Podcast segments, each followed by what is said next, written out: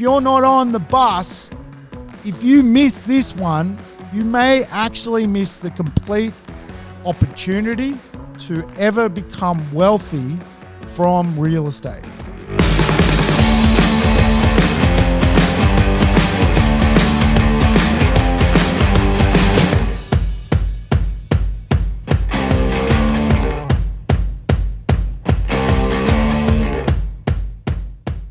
Welcome to the Urban Property Investor. I'm your host, Sam Saggers, here to help you crack the code of real estate wealth.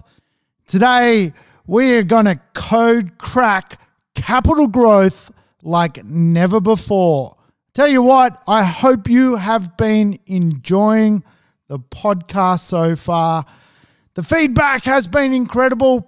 People really do like the idea of taking a topic, talking it through, creating some lessons about real estate so we can all move forward, crack that code of being wealthy from real estate. Of course, Australia's number one asset class and New Zealand number one asset class is real estate. So if all of our wealth is tied up in real estate, it would make sense to go on a little bit of a history lesson to understand structural changes which have led Australian and Kiwis to be some of the most wealthiest people on the planet. Are you feeling wealthy right now? What if I was to tell you coronavirus is actually one of your best hopes ever to become even more wealthy than what you are today? We are living through a seismic structural shift and the structural shift is going to benefit those that play the monopoly board. And today's monopoly board is Australia and New Zealand's real estate marketplace.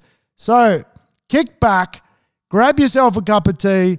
Let's talk real estate. Let's talk property and structural change and the rebirth of capital growth, how it will unfold probably the most important headline of the year has been around Josh Frydenberg's recent change when he said, Forget about the Royal Commission. We need the flow of money. Is irresponsible lending back? Frydenberg's getting rid of responsible lending. Here's a quote from the Treasurer of Australia himself. As Australia continues to recover from COVID 19, it is more important than ever that there is no unnecessary barriers to the flow of credit to households and business. There is so much in that statement. The flow of money is what real estate is about. Where money flows, real estate grows. And today's show is about the flow of money, past and future. We want real estate to f- flow. We want real estate to grow. We want money to flow because the correlation of that is capital growth. Now, I'm going to take you on a little bit of a journey a journey so far through this strange year, which is 2020, but also a history lesson on property growth here in Australia and very likely in New Zealand. I've got a lot of Kiwi listeners. People listen from New Zealand. People are texting me from New Zealand. Hey, bro, love the show. Like, I can't speak Kiwi. I don't know what hey, bro means, but I love it. Thanks for listening. Thanks everyone for listening. We're, we're topping the charts. We're moving up the charts. I thought 12 people were listening. Apparently, there's thousands of people tuning in. It's fantastic. Feel like we're uh, we're moving together.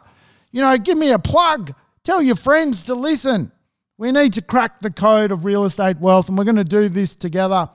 But we have been going through a pretty strange year in the world affairs. And it is creating a new structural rebirth of economics.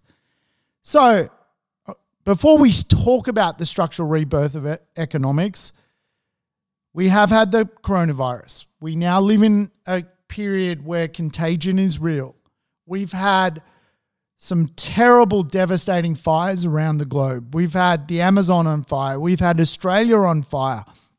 We've now got much of California experiencing wildfires or bushfires. So we know the world economically and also from a sustainability point of view is having to think a lot differently. More localized from a property point of view, we've had doomsdays come into Australia and do the old Harry Dent 40% off property and that clickbait headline has certainly maybe put people in a place where they're fearing the future. I mean, Harry Dent's an American. Robert Kiyosaki, Harry Dent came out earlier in the year talking about 30 to 40% price drops in Australia. Structural changes in America and structural changes in Australia and New Zealand are completely different. The last big structural change in America, which collapsed the property market, was around predatory home loans where people borrowed money that they could not afford to repay. Non recourse lending allowed those people to hand back the keys to the bank and move on with their life. A structural problem occurred that made the global financial crisis occur. American real estate got absolutely flogged in the financial crisis, but Australian and Kiwi real estate didn't. Different structural conditions. In Detroit, America, 700,000 people left that city, leaving 500,000 homes vacant over the course of the last 30 years. That is a seismic structural change for that city. Why did it occur? The loss of jobs, the change in production, particularly in the car sector, automobile sector. Structural changes have a massive impact. Americans feel structural changes in real estate. Australians win from structural change in real estate. And when we think about capital growth, we think about properties going up in value, often the conversation is actually about property clocks and cycles and supply and demand. These are micro elements of growth. When we track real growth, where properties go up exponentially fast, there is structural reform which is occurring behind the scenes. I'm going to take you on a history lesson of structural reform in Australia, which proves capital growth occurs in big bounds by virtue of structural change. That the market goes up, yes, by things like supply and demand and demographics and influences from infrastructure like roads or trams or trains. But real blistering speed growth happens by virtue of structural change. Bill Evans, Westpac's chief economist, put out a report 2022 some big numbers of capital growth here in Australia. Brisbane 20%, Perth 18%, Melbourne 12%, Sydney 14%. Big capital growth numbers. Why has Westpac changed its tune around property performance? Of course, 2020 and 2021 may be years which are great buying opportunity property marketplaces. In fact, if you're sitting on the fence and you're a fence sitter and you're like one of those people that thinks the market's going to go down, so they're not going to buy. And then when the market's going up, it's too hot, so I'm not going to buy. You've got to slap yourself right now. This is what I want you to do give yourself a dead leg, punch yourself in the leg because you need to move on because you potentially will miss the greatest restructure of the next wealth effect. The wealth effect makes you wealthy. And Westpac has already put out early signals in 2022 20% capital growth year. What happens in 2023? What happens in 2024? Will we actually see real estate go up so much in value that if you're not on the bus, if you miss this one, you may actually miss the complete opportunity to ever become wealthy from real estate. You know, you're going to have to look at other asset classes if you miss the next wealth effect. You're going to have to, I don't know, hope Bitcoin doubles down again because if you miss the next structural change in real estate, you're going to hurt. I don't want that to happen to you. Harry Dent is wrong. Real estate structurally is not going to disappear in value and go back to what it was worth in the 1980s. Structurally, Australia has gone through a lot of different changes. And Australians and Kiwis are some of the most wealthy people on earth. According to the World Index of Wealthy People, Australia sits in sixth position as the most wealthy human beings that walk the earth. I mean, we are lucky, right? We live in one of these places where people want to come to, where people don't want to leave, where there's enough knowledge, education, and lifestyle to stay. We are so goddamn blessed. And as part of that blessing, government also wants us to be wealthy. See, here is the science, right? If you have equity in your own home, if you've got value in your own home, let's say you bought your house for $800,000 and it's worth $900,000 today.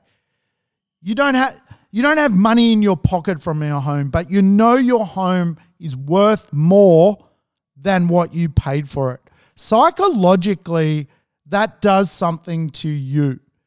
The little psychologist, pretty famous guy by the name of Maslow, five basic human needs human beings have. One of the biggest of those human needs is certainty. If you feel wealthy, if you feel certain, even though you're potentially not even wealthy, but you've got money in your own home, guess what you do? You spend your wage, you get a credit card, you live, you spend. Because you spend, that stimulates economic growth in Australia. Because you spend, that creates a job. The government in Australia structurally wants you spending. If they can help engineer that your property is going to be worth more, psychologically, you sleep at night better. You don't mind spending your wage income to stimulate growth in the economy. Productivity is a measurement of spending. Josh Frydenberg has announced, he's made it today. It's taken, that's a lot of balls to go, bugger the Royal Commission. Let's throw out the book on responsible lending and get money flowing. Remember, when money flows, real estate grows.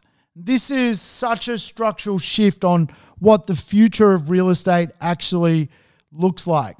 Let's do a bit of a history lesson. Let's talk about property cycles.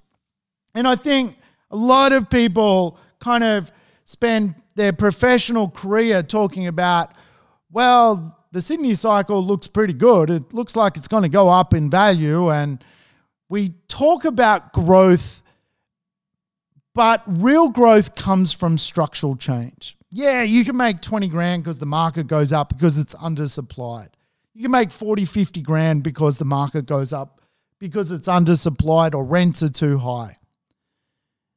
There are six market drivers that drive an economy.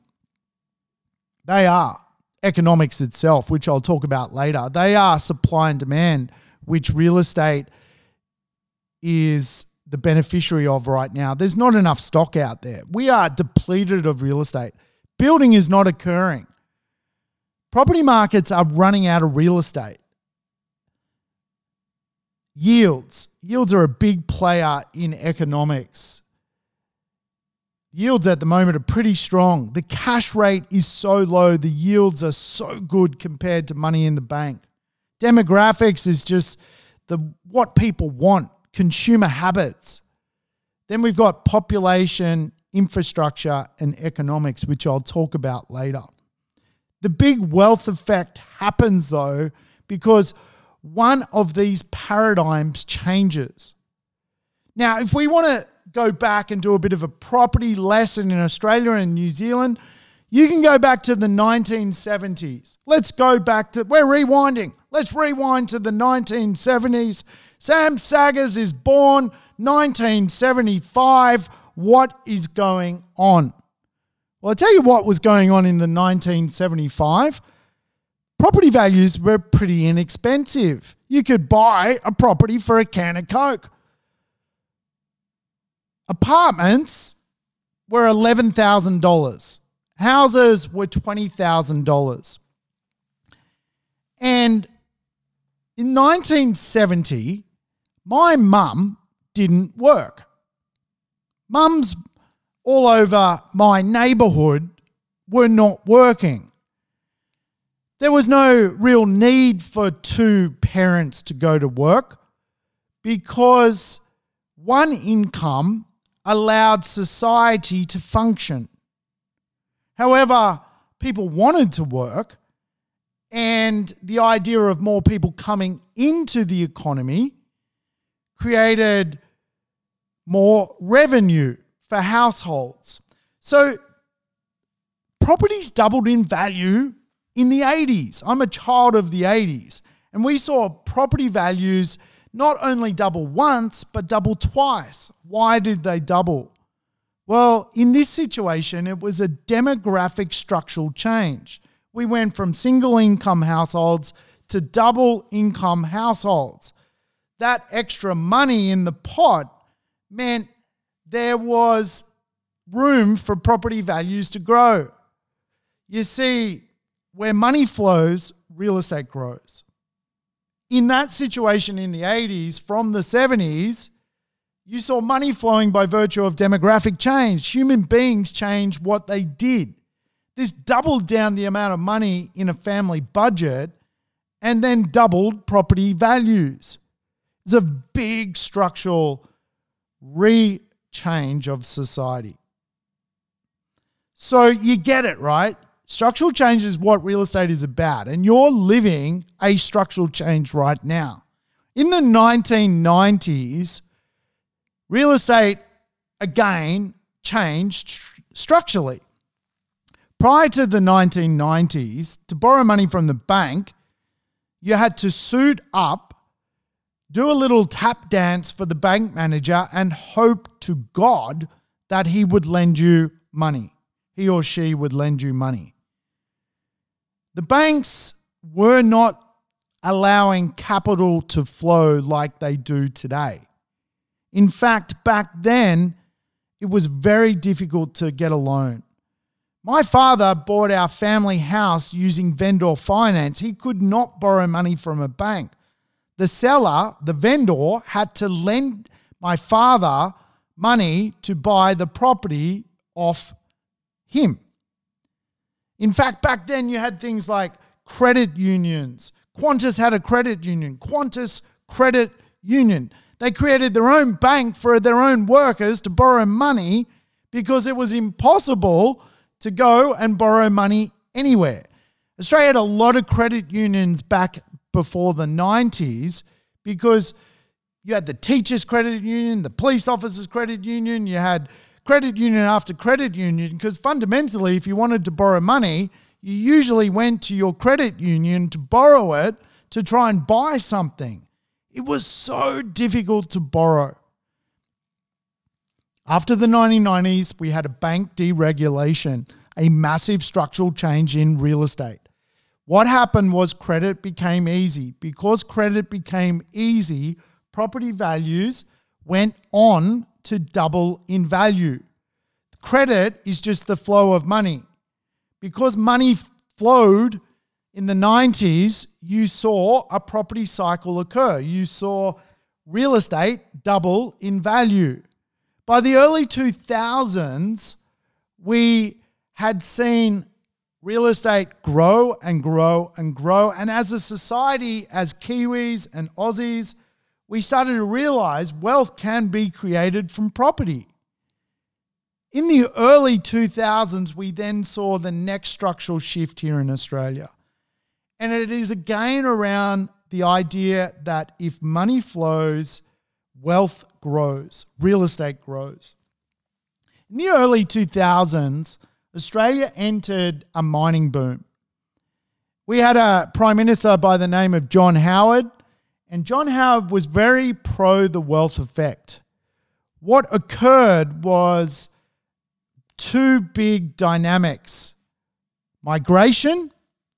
John Howard invented the skilled migration policies which dominate Australia today. You bring skilled people into your economy, you will get wage growth two things happened skilled wage growth and mining.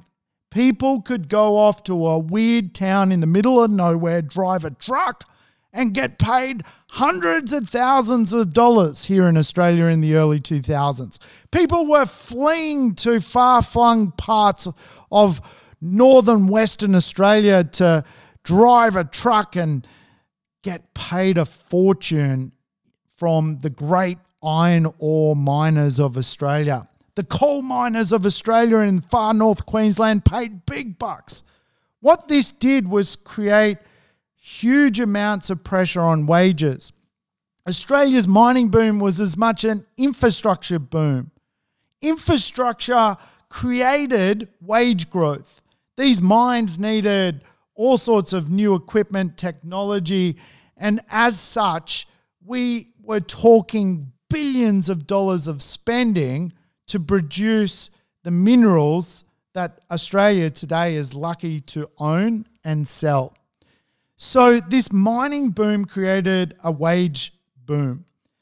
People who didn't really, one could say, deserve a wage increase got a wage increase. The receptionist at the office that was on $30,000 a year went to $55,000 a year. The clerk in the office went from 40 to 70. The guy on 70 went from 70 to 100. The guy on 100 went from 100 to 140. Everyone got a pay rise. Not because we added more value to our job, because the inflation rate in society was so strong we had wage growth. In 2007, I was borrowing money from banks at 13% interest. Today, in 2020, I pay 3%. In 2007, there was a big structural change in society that wages grew so much that in many marketplaces, real estate doubled in value. You had Sydney doubling from sort of 2000 to 2004. You had Brisbane doubling from 2004 to 2007. You had Perth doubling the same period as Brisbane, 2004 to 2007. It was fast, man. Like people were making 10, 20 grand a week because of the structural change of wages in society. So when we think about capital growth, quite often we're a little bit disappointed because, yeah, we buy a property and we're waiting for Melbourne to grow, we're waiting for Hobart to grow, we're waiting for Brisbane to grow. And a lot of that is micro issues, things like supply and demand, things like small amounts of migration. When we get these big hits of capital growth, they are structural changes in society. 2008, we had the GFC in Australia. Well, we had it around the globe, didn't we? It was everywhere. It was killing economies. Australia stood up pretty firm, didn't crack, didn't have a recession. And the wealth effect really unfolded by virtue of the GFC. See, these downturns in economics are actually so fantastic because you start a new era. The fact that there were downturns in the 80s, the 90s, the fact that we are now in a downturn is actually really good for wealth building. Now, it probably doesn't feel that way because you know someone who's been karate chopped from Corona. The old Corona's giving the old karate kick. But it will not feel like that into the future. Looks like coronavirus is is fairly well getting back under control in Australia and New Zealand, thankfully. Even good old Melbourne's got like six people with the coronavirus. Everyone's angry at Dictator Dan. Think D- Dictator Dan's a Marxist. He's a communist. Throw Dictator Dan out. Everyone hates Dictator Dan. We will move on as a people. We will survive coronavirus and we will, per Westpac, start to enjoy the next wealth effect in 2022.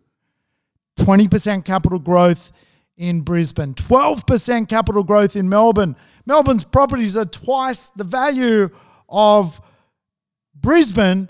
So you can imagine like 12% is like 20% because you get double by virtue of the value consideration. The wealth effect's going to unfold. And we know right now supply in Australia is has disappeared. I mean, it's very hard for new production to occur. The stock levels are at an all-time low. And Australia needs a lot of stock because it is a country which is growing. You know, its business plan eventually is to end up 40 million people by mid century. So you need to produce the real estate to keep up with not only international migration into Australia, but localized people. People have babies and grow their families and and of course, I mean, we are talking catastrophic levels of supply. Brisbane alone this year has had 300 properties approved in the inner city as apartments. Just 300. I mean, we are talking a city the size, well, a two and a half million person city having 300 approvals for apartments. That's nothing. It's ridiculous. I mean, we need thousands and thousands. So we are going into a new world. And the last structural change in real estate to occur in Australia occurred just after the GFC. Global financial crisis happened in 2008. By 2012 to 2016, Sydney and Melbourne's property market doubled. Remember, in 2008, we had the global financial crisis. It hit in October. 2009, the share market had been shredded. Property values in some areas had dropped exponentially. People were feeling broke.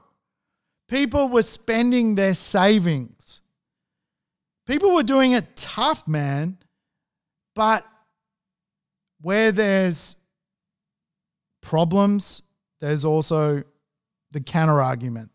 You need those problems to create the next series of wealth. People who panic, they lose. People who don't take risk, they lose. Risk takers win.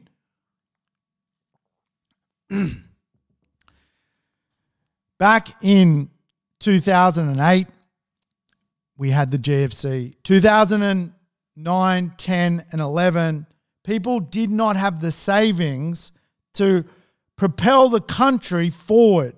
Now, remember the psychology of this. You've got equity in your own home or your properties you own, you feel safe. If you feel safe, you go spending. If you go spending, you create a job. If you create a job, that person continues to spend themselves. And of course, we end up with this productive community. GDP is a measurement of growth, which is a measurement of spending.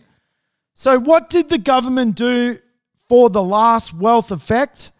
Well, the last wealth effect, the government did something which they had not done much before of, which was to allow foreign investment into Australia.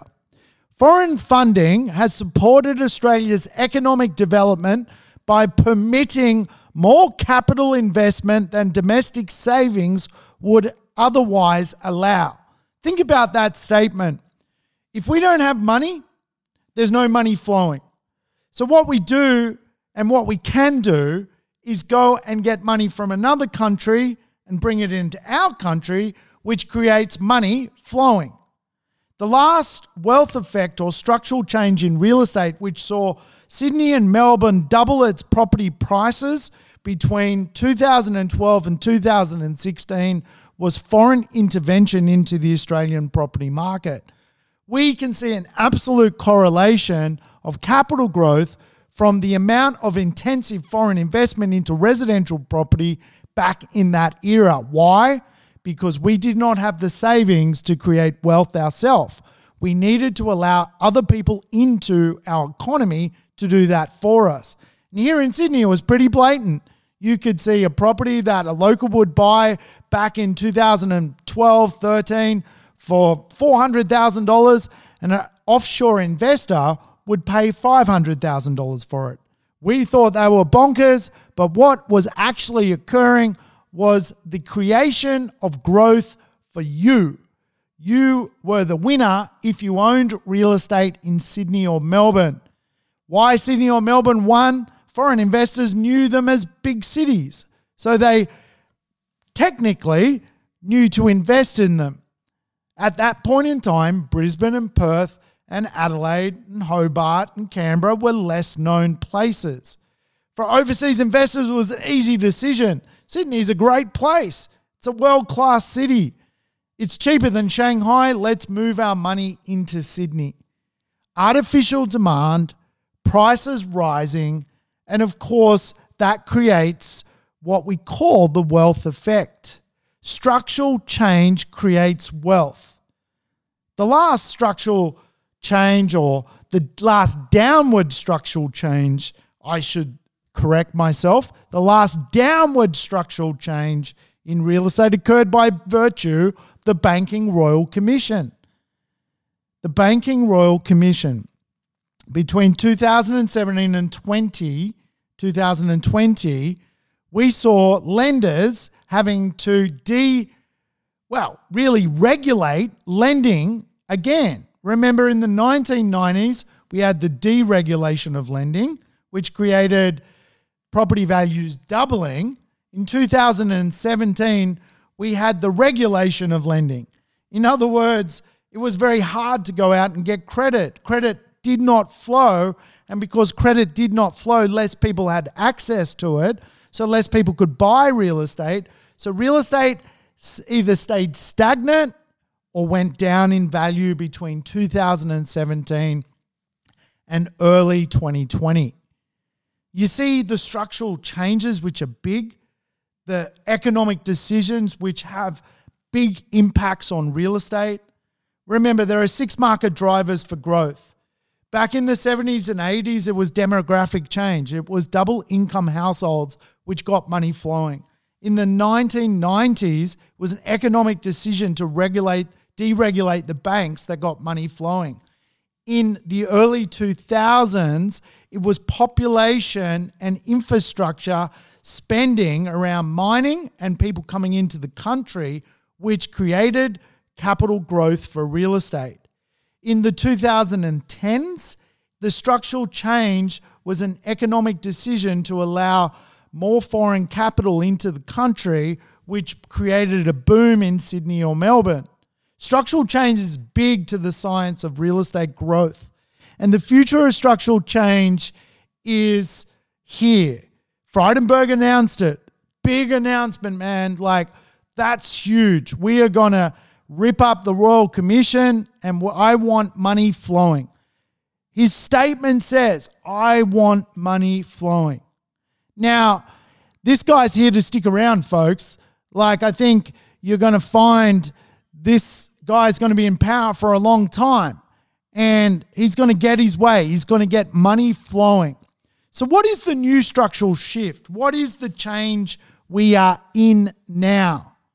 Well, I think it's fair to say we have learned so much as an economic community that government is going to do a complete combination of the past four wealth effects. We're going to make credit easy. We're going to make credit easy. That's the first thing that's going to happen. The Royal Commission's going out of the book. That is a throwback to the 1990s uh, restructuring. We're going to invest in mining and infrastructure. Why? Because it creates wage growth. If wages grow, you've got more money flowing.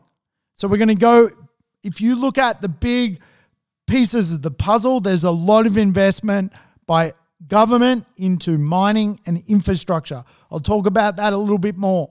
So we're going to get this combination of easy credit, infrastructure growth, which is great, and we're also going to see uh, the wealth effect occur with more foreign investment coming into Australia.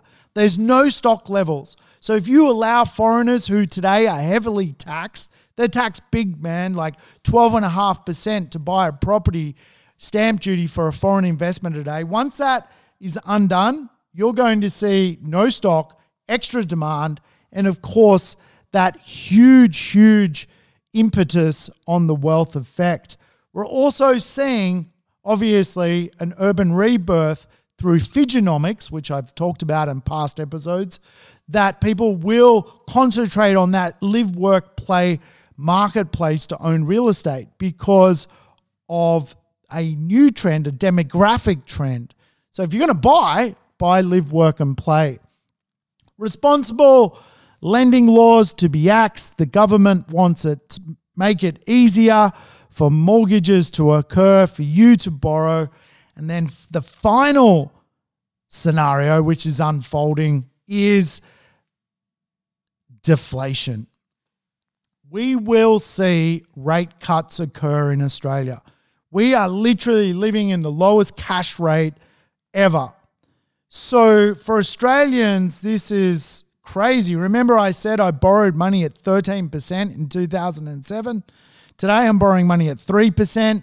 It is very possible in October 2020 that we get another rate cut, taking the cash rate in Australia to 0%, meaning you can borrow money at the lowest level ever, a structural change in society. Think about the structural changes. You can borrow money for zero, like money is worth zero in the bank, zero, like zero. Where do you think that money is going to flow to? It's going to come out of the bank. It's it's, it's useless to society in the bank. The interest rates will go to zero because money in the bank is useless to society. Where is it of better use? It is of better use being spent, being spent on property, being spent on holidays, being spent on shares. Why? Because shares create jobs, properties create jobs, holidays create jobs. Money in the bank does really no purpose. Banks still exist, by the way, without money in them. So, coronavirus is actually going to create a scenario probably in 2022 and beyond where you're actually more wealthy, particularly from real estate. Real estate is Australia and New Zealand's number one asset class. If you've got an extra hundred or two hundred thousand dollars on your real estate, doesn't mean you're recycling that and spending it. For most people, they leave it alone. You psychologically feel more wealthy. You spend more. You drive more activity. In real estate, the wealth effect is often reflected in pie. Yes, not an apple pie, but the pie of the economy, population, infrastructure, and economics. And here in Australia, some of the big, big plans to rebuild the economy are infrastructure plans. If you want to get to know them, little tip from me go to Infrastructure Australia priority list. You will notice much of the infrastructure spend is occurring in our big major metropolitan areas on roads and rail. This is spending. Now, don't miss the concept here. the infrastructure creates jobs, the jobs create uh, inflation, wages go up, and we as a society, as a spin off effect of Australia's massive infrastructure plan, will at some point get wage growth. If we get wage growth, we've got more opportunity to see property growth. Where money flows, real estate grows. Infrastructure is just about the flow of money. I mean, we are talking about inland railways being built from Melbourne to Brisbane. These are approved. These are approved as part of the priority list. So we'll get that money flowing, and that infrastructure spend is designed around eventually you getting a wage increase. Actually not designed for you to use a railway from Melbourne to Brisbane. It is not designed for your com- your convenience It's designed as an economic principle of inflation. Brisbane shooting for the 2032 Brisbane uh, Olympic Games. I mean, this is amazing. This is absolutely huge infrastructure planning. And again, the spin off effect is more money flowing, more jobs being created, more spending, more productivity. The wealth effect is real, folks. We will see students return to Australia. Students are a big part of John Howard's original plan back in the 2000s to increase the economy by bringing skill into it. A lot of the skill that Australia has comes through its university systems. And the beautiful thing about students returning to Australia will be, of course, the fact that they need to be self funded to do a degree in Australia or a diploma, they can't necessarily rely on full time employment here in Australia. In fact, they can only take 20 hours a week. Usually they do that just for a bit of fun, a bit of pocket money, a bit of learning the language, so to speak. The reality is, students into Australia are a big part of our commerce, and you will see that rebound probably 2021, maybe early 2022. Remember, Australia's completely undersupplied of stock. And by virtue of that, we are going to see growth at a local level. But more importantly, we're actually seeing a structural, sh- structural change in real estate by virtue of economics. The wealth effect will come. If you miss this one, man, I, I think we're gonna you're gonna have to tune into if you miss this wealth effect, you're gonna have to tune into podcast 3021 of my podcast when probably in 2033. So if you don't have real estate, you better start buying some. Because if you miss the next, next wealth effect, I'm not joking. Come back. Listen to me in 2032. Come back in 2032. What episodes is Sags up to in 2032? Yes, he's up to 3,000 episodes.